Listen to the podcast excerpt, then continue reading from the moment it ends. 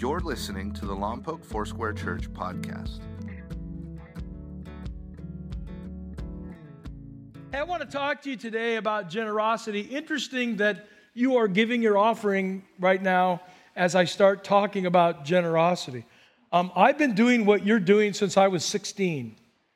Um, I got my first job at 31 Flavors, where you got everything for 50% off back in that day.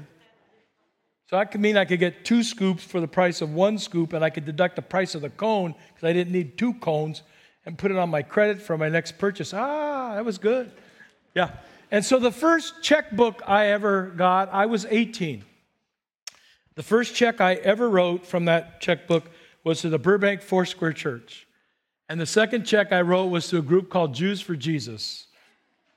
And the third check I wrote was to missions. So my first three actual checks where you took a long time to fill in that and no 100s, remember? Um, some of you don't even write checks anymore, but you, you know what I mean. Uh, the first three that I ever wrote was a church, a ministry, and missions. And from that day on, I've committed myself to be a tither and to be an offerer because I tithed to my church and I offered to these organizations. And I have to tell you, I'm so grateful that you're giving today, that you're tithing today.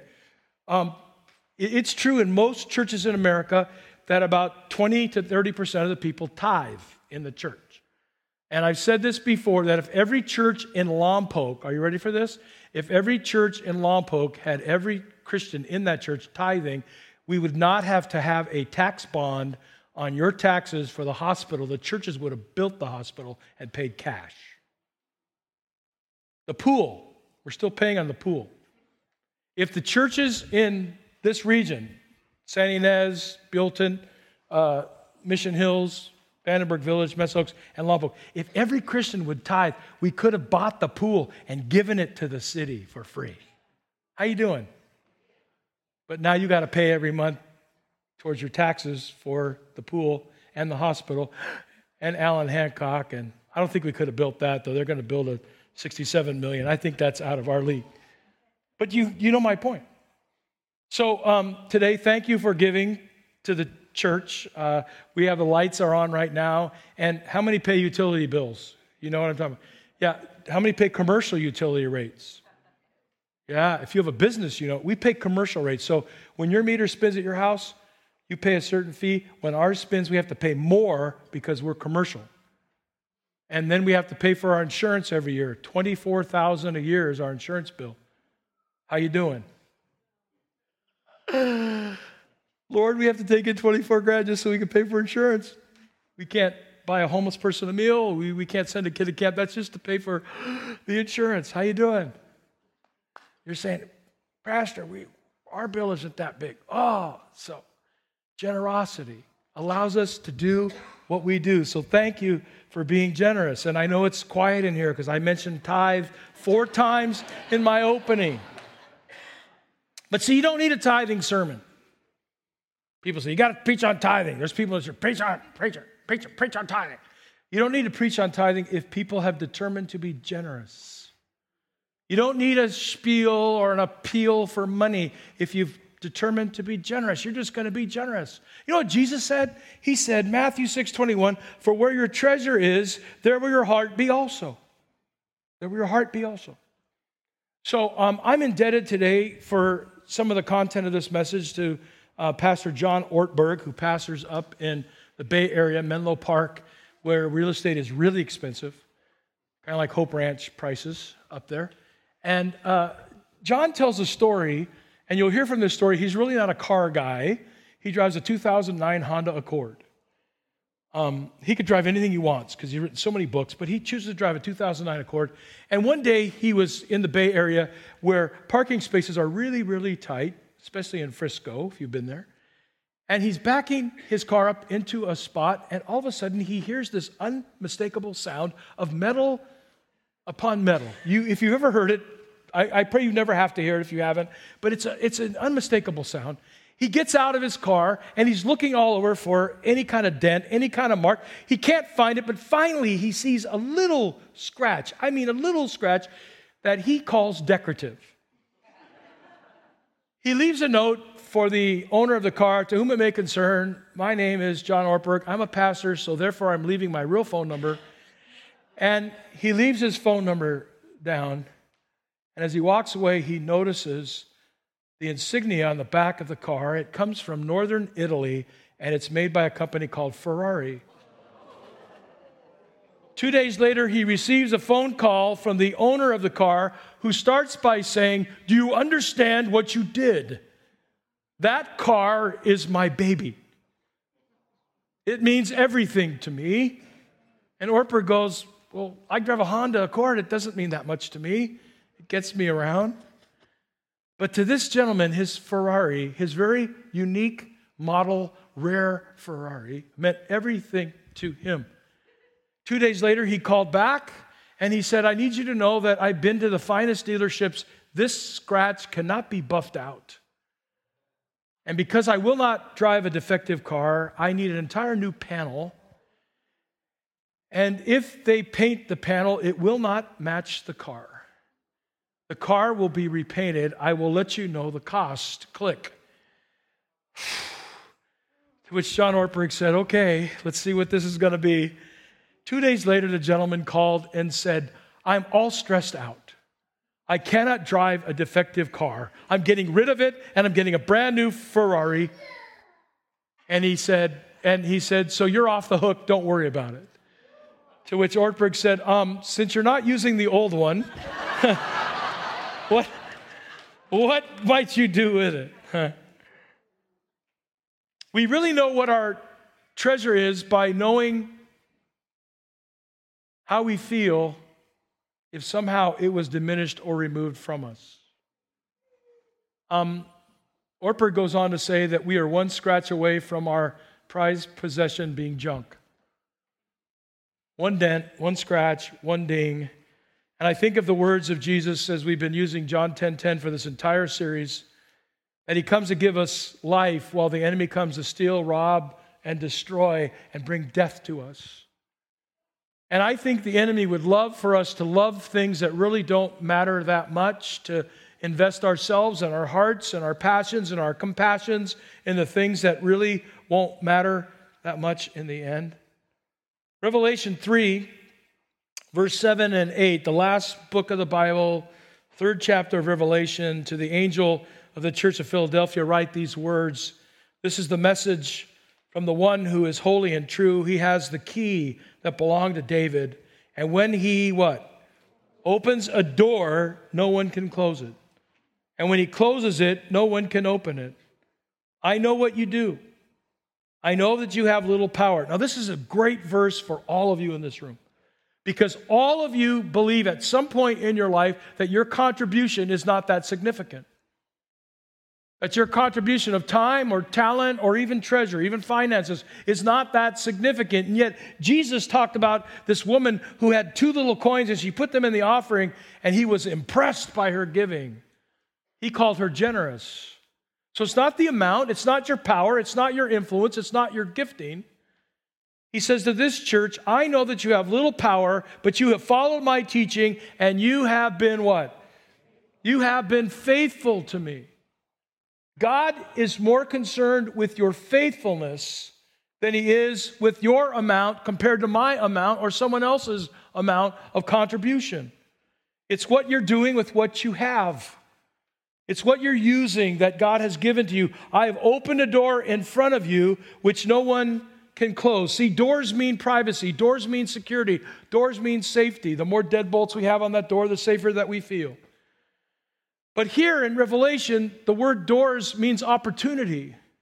It means the ability to do something that matters. It means to, to connect with something that's eternal. It means to, to do something that will live on after you're gone a legacy, an impact, an investment into the kingdom. Yeah. I like you. You say, yeah, at the right times. So they were faithful, not real strong, it's not about your age, it's not about your gender. They were faithful. John 10:10, 10, 10, I come in order that you might have life and life to the fullest. So I'd like to read to you from some very deep theological words. And as I read these words, see if you can maybe figure out who the author is. Congratulations. Today is your day. You're off to great places. You're off and away. You have brains in your head. You have feet in your shoes. You can steer yourself any direction you choose. No, it's not Shakespeare. it's not D.L. Moody. It's not Billy Graham. You're on your own way and you know what you know and you are the guy. Pastor Seuss, somebody said, Reverend Seuss. It's Dr. Seuss. You're the guy who'll decide where to go, oh, the places you'll go. And you're on your way up. You'll be seeing great sights. You'll join the high flyers. You'll soar to high heights, except when you don't, because sometimes you won't. All alone, whether you like it or not, alone will be something, you'll be quite a lot. So, kid, you'll be moving mountains. So be your name Buxbaum or Bixby or Bray or Mordecai, Ali, Von Allen, O'Shea. You're off to great places. Today is your day, or your mountain is waiting. Get on your way. And number one, God opens doors for us so we can get on our way. He opens doors of opportunity for us. You think the people that you've met over the last 24 months are just there by coincidence, but God put them there to impact your life or for you to be able to impact their life. Every time God opens a door, it's not because you're clever or not because you're gifted or not even because you're American. Every time He opens a door for you, He's opening it so you can somehow see it as a gift of grace, where someone comes around you, where someone brings a need before you. One could assert that they come to people who are faithful, like the church in Philadelphia was. One could say that doors are open to people like Jesus talked about in Luke 16 10. He said, Whoever can be trusted with very little can also be trusted with, with much. I was um, interviewed some time ago for an article about um, church growth, and somebody wanted to know why we're in the 20 percentile of churches in America. Um, actually, we're in the 20 percentile because new people come here, and 80% of the churches in America don't have new people coming there and why we're in the 15 percentile of churches in America based on size. Isn't that sad? This church, LFC, is in the 15% of all denominational churches in America, and we're not that big. There's a lot of little dinky ones. Now, that doesn't mean dinky church isn't good, because I have a friend who has a house church. He has 40 people that come to his house every Sunday, and they're phenomenally healthy. So we're not talking that numbers are the gauge. But when they ask me, why do you think, why do you think God has blessed you? I said, well, first of all, it's his hand on us. And second of all, we've just been faithful with what God has given us over the years. You know, when we were building this building, there were other churches in town that were building, and we were giving to them financially while we were raising monies to build this. People don't do that. When you're saving money for your vacation, you're not usually thinking about giving money to other people at the same time. It's just not something that's in our, in our DNA. It might be in yours, but not in most people. We have a church right now that um, uh, we've been praying about as a church council. Uh, there's a church in southeast Portland. Um, they have a lot of people from Portlandia that go there, if you know what Portlandia is. And uh, we helped plant this church about six years ago. I met this pastor. We were walking at a Foursquare convention, and I'd never met him before, and the Lord prompted me to introduce myself to him and ask him one question. I don't know you, and you don't know me, but I want to know what your dream is. And he said, My dream is to plant a church in a part of Portland where in the last few years there's been over 200 church plants and only two have survived. Statistically, it's the worst place, part of Portland, to plant a church, and I want to go there. And when he said that, and he leaped like that, I said, I like you. And he goes, I like you too. And we sat down and, and in a display area at the convention, we just had a cup of coffee, and he and his wife, and, and we talked. And I said, um, I don't know how much, but our church is going to plant financially into your church. And he said, Who are you? And I said, My name is Bernie. I come from the Poke. I'm here to give you gifts, and that ain't no joke. And, and, and, and he was like blown away. And, and I said, I, I, I could write you a check, but I can't determine the amount. That's the church council. And, and, uh, and we didn't even know this guy. We gave $10,000 to this church. And, and now he, he's got 400 people in this church. And, um, and they're able to buy a theater and some building and some, uh, uh, like a hall that they can rent out. And, and um, he's got this business plan because they've got some brilliant thinkers in the church. And, and so we're, we're going to, you, you don't know this. Part of what you gave today is going to a church in Portland. They've got this beautiful facility that we'll never get to use. And sometimes you might say, well, gosh, Portland's so far away. It's not, it's right up the street. Haven't you seen it? Because if you look at the Kingdom of God map, right, it's just up the street. We give to uh, plant a Bible college in Myanmar, and um, where our money went far. Three story, are you ready for this? Three story building with dormitories. Three stories with classrooms. State cost half a million dollars. Santa Barbara County would be seven million. Half a million over there because the guys make seven cents an hour, so it's, it, it's workable, you know what I mean? Uh, not really, but you, you get it. And so we do things like that. Why? Why? Because we're trying always to be, to be generous. And we've said to God, hey, we want to be trusted with the little that you've given us. So, Lord, somehow you will give, give us much. Lord, open a door. Open a door. And we'll go through it. And then pretty soon, bigger doors will happen. See, lots of people want bigger doors. Lots of people want to be promoted. They just don't want to do the work. Excuse me. A lot of people want to graduate. They just don't want to go to class. Hello. Hello. Or if they go to class, they want to sleep. But, but to, to, in order to graduate, in order to move forward, in order to see bigger things happen in your life, um, there has to be generosity. Some people want joy, but here's where joy comes from joy is an outcome of a lifestyle of generosity. One day, God comes to Abraham out of the blue and says, Congratulations, Abraham. Today is your day. You're off to great places. You're off and away. And Abraham said, uh, Where am I going? And God said, What? I'll show you when you get there. Do you remember that? You know, here's what he said. Let me tell you what Abraham said. Where are the places you want me to go? When will I get there? How will I know? Will I need a design? Will I need a degree? Will I need to know things that you're hiding from me?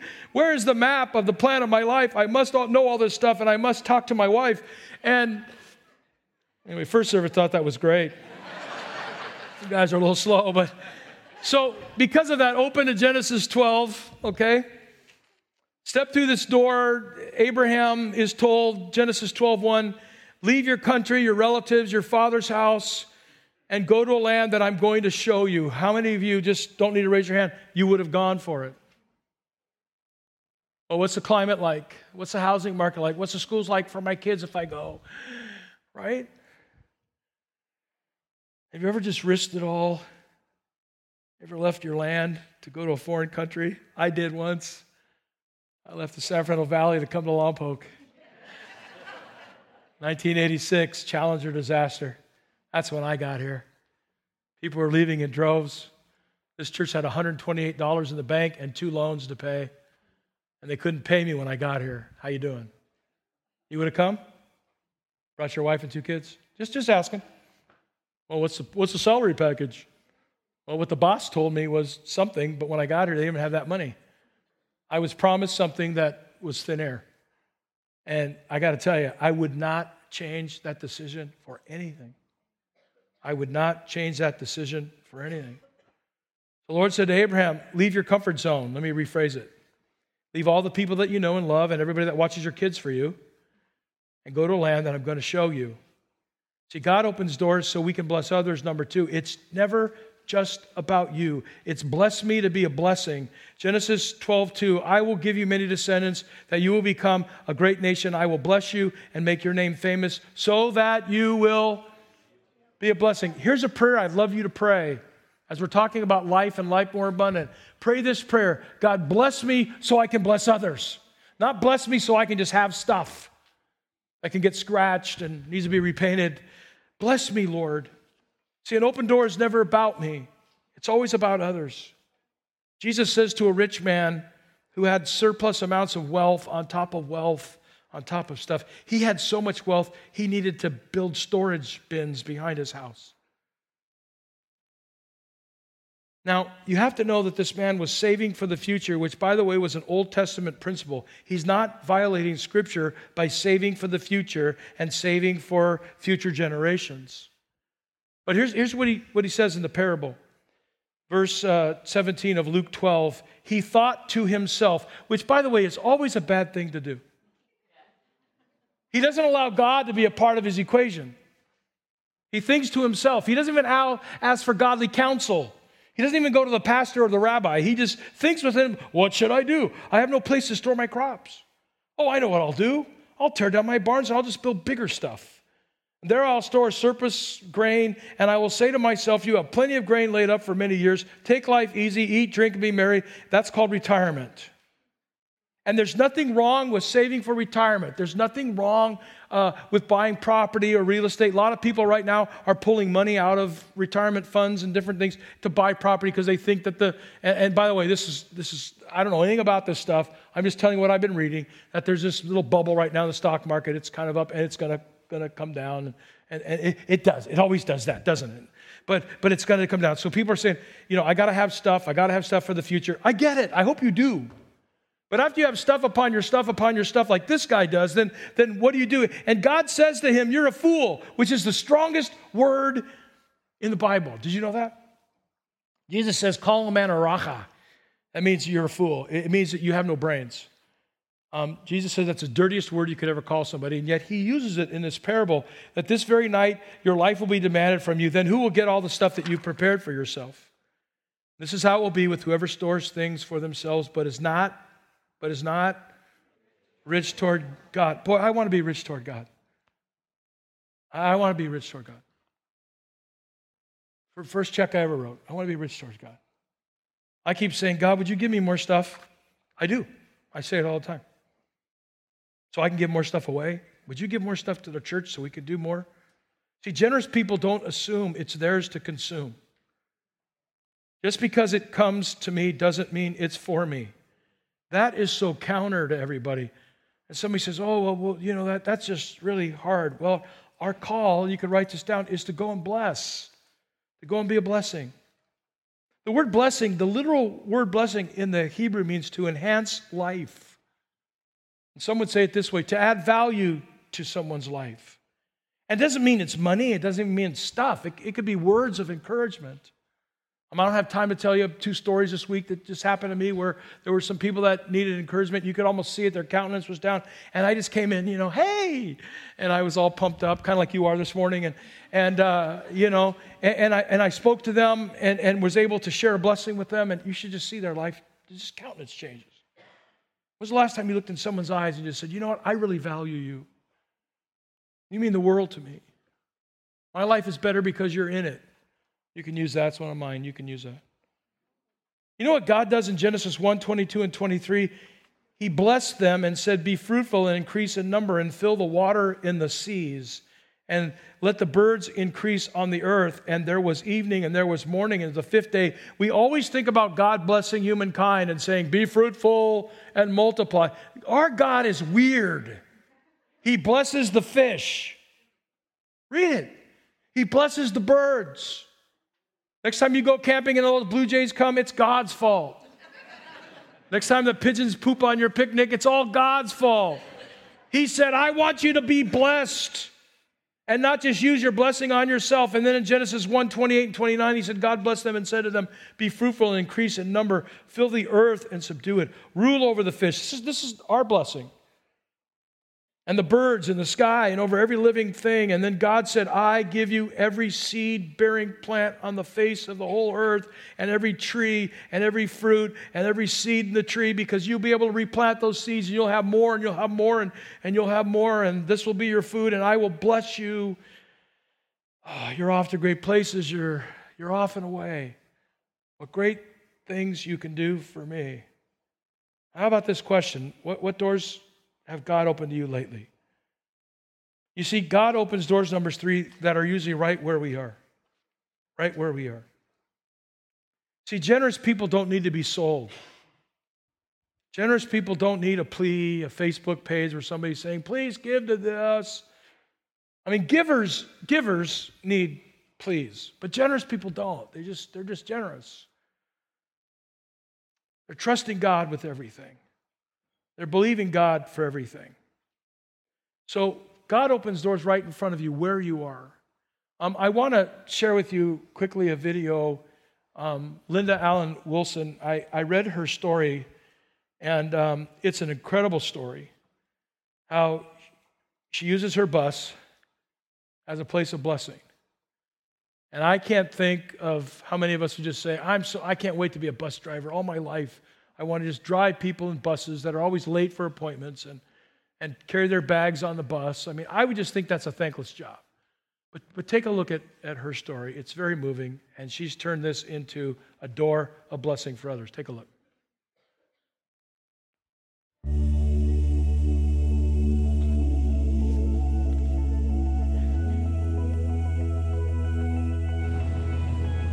I start off my morning with prayer.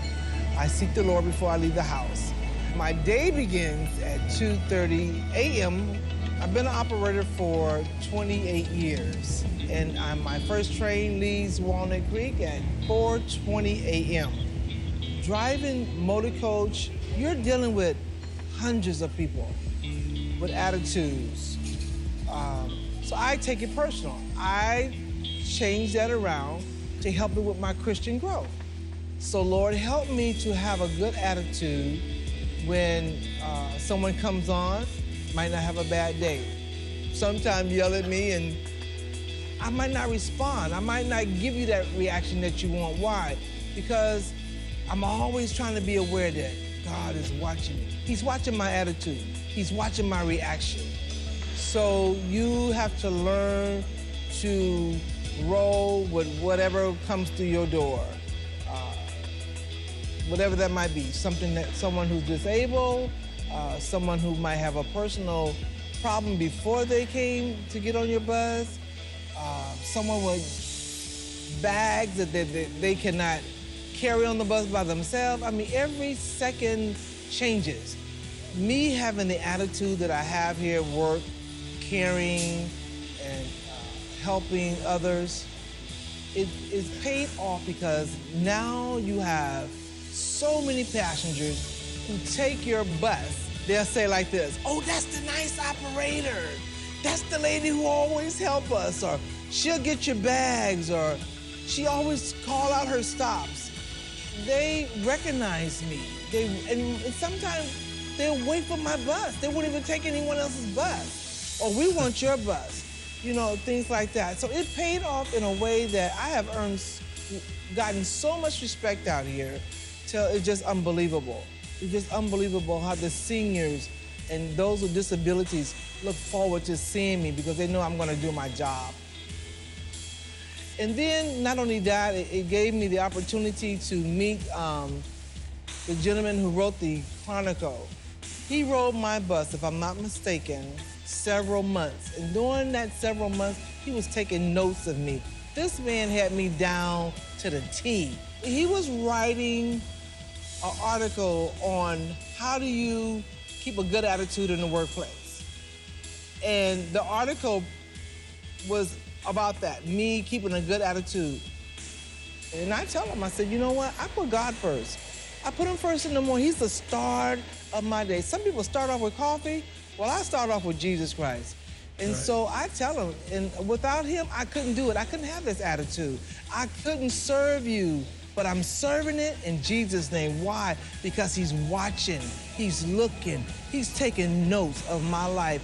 When it's all finished and done with, I want him to say, well done. Isn't that a great story? Yeah. So, where do you find the kingdom of God? You find it on the number 45 bus in San Francisco. Uh, you saw the scarf she was wearing. People know that she likes to wear scarves with her uniform. They have gifted her with thousands now of scarves. One even is a rabbit fur collar scarf. There are people that ride her bus that don't need to go anywhere. They just go and wait for her bus to get on her bus. So she might pray with them, she might encourage them, she might brighten their day, and they just keep hanging out on her bus for a while. Think about that. She's turned her bus into a place where the kingdom of God can come. God has opened a door. See, open doors are all about opportunities and not guarantees. Not guarantees. Um, Abraham had no guarantee. Genesis 12, verse 4 So Abram went as the Lord had told him. That was it. Can I ask you this question? Where in the Bible does God ever call someone to an easy job or an assignment? I spent three hours the other day looking through all the people that God had called, and He always called people to do something that they could not do without His help. You're going to lead these people, but you can't do it on your own. You're going to need my help. You're going to serve these people, but you can't. You're going to go. Hey, hey, hey, Moses, you're going to go talk to Pharaoh. And Moses says, I don't have the right skill set or the right gifts for this. And God says, It's not about you, Moses. I am with you. And once God says, I am that I am, Moses says, Who are you? Who are you that you think you could say that? God, and God says, Don't you worry about it. I will be with you. And then later on to, to uh, his protege, Joshua, he says, Don't worry, Joshua. Don't be dismayed. Don't lose courage. I will be with you wherever you go. Noah. Noah, I'm going to give you a rainbow to show you my promise. Isn't that cool? Abraham, I'm going to give you circumcision. Sorry. I shouldn't have said that. Let me, let me say it let me say it easier. Abraham, I'm going to have you take your son on top of the mountain and sacrifice him, but right at the time you take the knife down, I'm going to cause the ram to be caught in the bushes for you. I'm going to make it tough on you, Abraham, but oh, I'm going to bless you. I'm going to bless you. Dennis Rainey uh, said this. He says, we, we want today much more without the very little.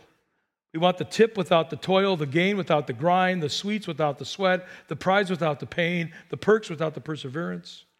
Today, duty, diligence, hard work, and attention to detail are rare commodities in any endeavor, whether it be home, work, military, or church, even in our relationships. Just, just, just bless me, Lord. Make sure everything goes, goes good and smooth. Um, 1 Corinthians 4 2 says, Now it's required for those who've been given a trust they must prove faithful. You know, we've all been given a trust. You know, somebody says, Well, hey, hey, hey, dad put me in the trust. And dad's like worth big bucks. I mean, man. But listen, listen, God put us in his trust. He gave us this inheritance, and we need to be faithful with what the Lord's given us. There was a guy named Jonah. God opens a door for him. Do you remember this? Go to a town called Nineveh, and he goes to a place called Tarshish, which is the farthest place geographically known to man that he could go. He went as far away from the blessing and call of God in his life. And the word comes to Jonah. It sounds like this Would you, could you go to preach? Would you, could you go to reach the people of Syria? Since Jonah, oh, Jonah, you fit my criteria. And Jonah said to the Lord, I will not go there in a boat. I will not go there in a float. I would not go there in a gale. I won't even go there in a whale. I do not like the people there, and if they die, I do not care. I will not go to Nineveh town. I'd rather choke. I'd rather drown. I will not go by land or sea, so stop this talk and let me be. There's the summary of the book of Jonah there, according to the great theologian Seuss. But we must fight the tendency to refuse to give the gift that we were born to give. Now, we're talking about life. You want to have abundant life, ask the Lord this What is the gift that I was born to give? What, what, is, what is my greatest contribution? What, what could it be?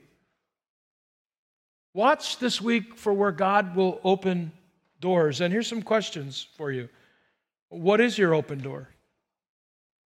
Where has God placed before you an opportunity to make your life count for eternity? Who can you be generous toward where you've not been? Where can you move towards a heart of deeper generosity? Um, I really wasn't going to share the story with you, but I, I will. Uh, recently, I, I have been praying for a person in our community that doesn't like me at all. Matter of fact, I'm the number one most hated person according to this person. Now, some of you would go, Oh my God, are you okay with that? Sure, consider the source. If God loves me, then I'm okay. My wife loves me, double okay. My kids love me, my grandkids, okay, fine. Some of you love me. Hey, I'm doing good. Doing good. So this person is right in front of me, face to face in front of me, and I go, oh my God, would I really like to say something to them? Should I? Could I? Should I be? Sarcastic, cynical? Oh, no, not me. Should I pull out my sword? Should I cut off his ear? should I speak words that are mean? Or should I run in fear? And I just said, Hey, I just want you to know I, I hear around town that you say bad things about me, and I don't really care that you do. Go ahead. But people are starting to judge you based on what you say, and they overhear you in stores and shops and restaurants. And, you know, oh, I've never done anything like that. You're mistaken. I said, Well, were you at the XYZ the other day? Were you drinking coffee there? Did you have your right elbow on the counter when you said? So the person standing next to you waiting for their beverage goes to my church and really loves me and was wondering if I knew that you were talking that way about me. Frankly, it's okay that you do. But I wouldn't want your reputation tarnished by people thinking that that's what you do, not just about me, but to other people, because probably if you talk that way about me, there's probably other people you don't like either. Now, would you have had that conversation? Come on, come on. And while I'm having it, my blood pressure is going and my curls, the, the, my toes are curled, and, and I really don't want to go on. And while, you know, you get in a hole, now you're stuck, right? What do you do? And I go, the reason I, I came to you is because I care about you. And, and I've, I've heard for many years that you don't like me. I've, I've had five conversations with you in 31 years this September. And they've all been cordial, I thought, on my end. If I ever wronged you, I want to make it right. I don't want uh, unhealthy stuff to go underground. How do we fix this? And he said, uh, Yeah, I don't like you at all. Okay. I don't need you to like me. I just need you to know that what you say to people is starting to tarnish your reputation. Because there's a few people, just a few in this town, that like me. And after all, I was the grand marshal in the parade. And, and he put his head down. He goes, Yeah, yeah, you're right. You're right. I shouldn't say that stuff. I said, Okay. Now, beyond that, what, what can I do to fix our relationship? He says, Oh, no, we're, we're fine. Now, I know better. I know we're not fine. But you know what I was trying to do? Listen, I was trying to be generous. Not trying to, I wasn't defending myself, I was trying to be generous. Do you have situations like that in your life where you could come and bring the generosity of the Lord, the grace of God?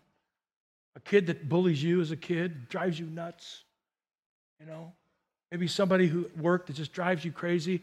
They, they, they don't just push on your button, they lean on it. You know who they are. They want to razzle dazzle you and get you fired up. And listen, I think, listen, you want, want, want a lesson before you go? I think we're way too concerned about what people think about us and not concerned enough about what God thinks about us. So I say to God, God, how, how, how can I walk through an open door? How can I be generous in love? How can I be generous in, my heart towards others? And last but not least, the most generous thing I know, the most generous thing I know is when God sends his son Jesus to die for us. Speak of an open door. That's an open door to salvation for all of us, isn't it? And then when he dies, um, he borrows a grave for three days because he only needs it for three days. He didn't have to pay rent. And then God opens the door to resurrection. And then God opens the door for any of us who would believe in him and confess him as Lord that that his blood can wash away our sins and that we can be forgiven forever and ever and ever and ever. Where will you be generous this week? Where will you add value to people? Where will you make a difference as God opens the door for us to go into all the world and to declare the gospel to others? It's a part of our life, it's our abundant life. It's, it's our privilege to be generous. Thank you for listening to Lompoc Foursquare Church's podcast. To find out more about Lompoc Foursquare Church or to watch us live online, please visit mylfc.com.